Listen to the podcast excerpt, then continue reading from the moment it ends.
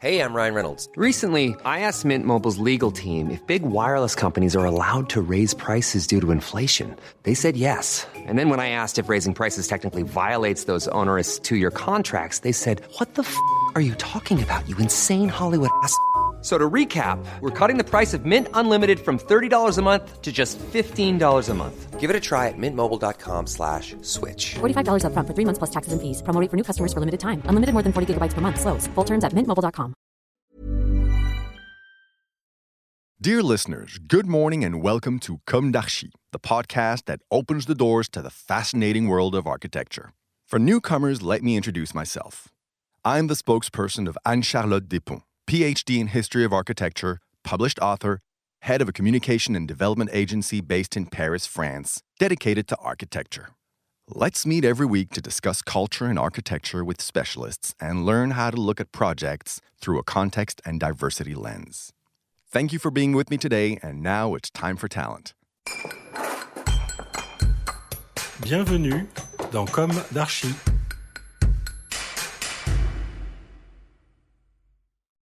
Hello, dear listeners. This is Esther on behalf of Anne Charlotte. Today, let us continue the story of a captivating project, that of the Liquide Research and Development Center in Loges-en-Josas. This story was written by the architect of the project, Michel Raymond, and you can find part one in last week's episode. Let me read to you. The hall, the rotunda. The entrance to the north against the light gives access to the large hall designed as a rotunda. This is the head of this heliotropy figure. Place of transition between the external environment and the research center, the rotunda is covered by a vast dome of 23 meters in diameter with a metal structure in grid shell. This dome seems to float more than 6 meters above the ground. The spiral pattern that composes its structure is intended as an allegory to the fluidity of gaseous matter, the core business of Air Liquide. It opens to the west on a water mirror and beyond on the rest of the industrial site organized in the park. The auditorium.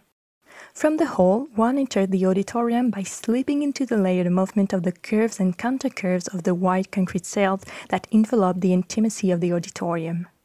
Conceived like a salon with a chandelier, this 100 seat auditorium is paneled with beechwood strips to guarantee the acoustic quality of the exchanges between researchers. The artery of research. The entire route from north to south is punctuated by a series of large parallel walls 75 centimeters thick and 13 meters high. Oriented east west, they structure the depth of the space to be lived daily by researchers. The progression towards the south is thus materialized by crossing these large walls one after the other. The artery of research, which distributes the whole center, opens to the south of the hall after a controlled access. More than a simple circulation, it is designed to offer informal meeting spaces, places of relaxation, and meeting rooms distributed all along its course. On either side of the hall, plugs alternate between the strips of offices in the west and the strips of laboratories in the east, like the black and white keys of a piano. Widely illuminated with natural light on both sides, the artery of research develops on three levels. It is punctuated by three monumental spiral staircases that make vertical relationships fluid. Full height voids favor visual interactions. It is the place of serendipity. It benefits from natural transverse ventilation through openings with adjustable glass slats in the facade. The laboratories. The facades of the laboratories of the research center are constituted by the extension of the large white concrete walls that organize the thickness of the space of the R&D center. Spread over two levels plus a double technical floor, they are broken down into 30 square meter cells that can be shared and totally modular, corresponding to the incessant evolution of the group's research needs.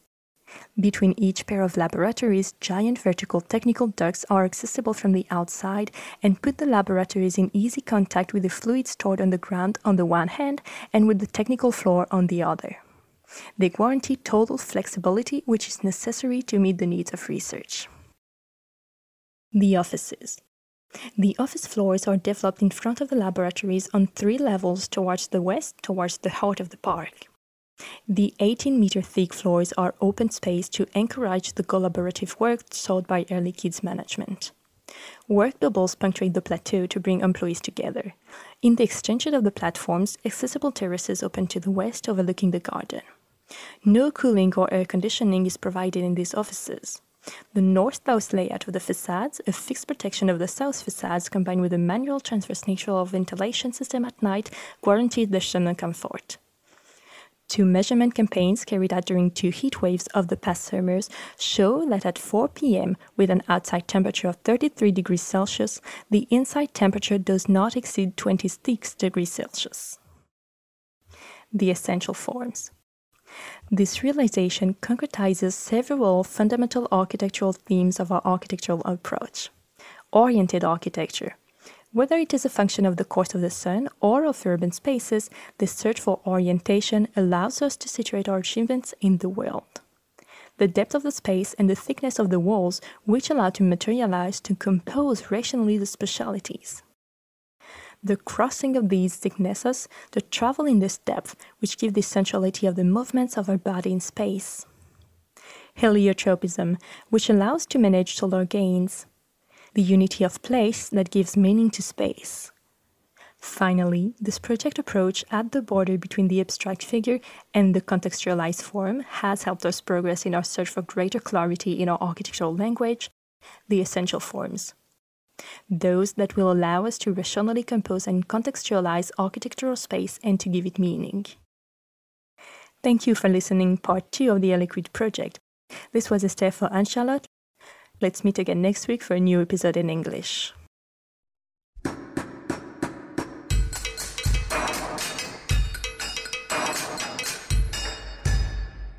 Thank you for listening. Don't forget to tune in to our previous content on Instagram at Comme Podcast. If you like it, make sure to promote the podcast by giving it five stars on Apple Podcast and adding a comment, or on any of your favorite podcast platforms.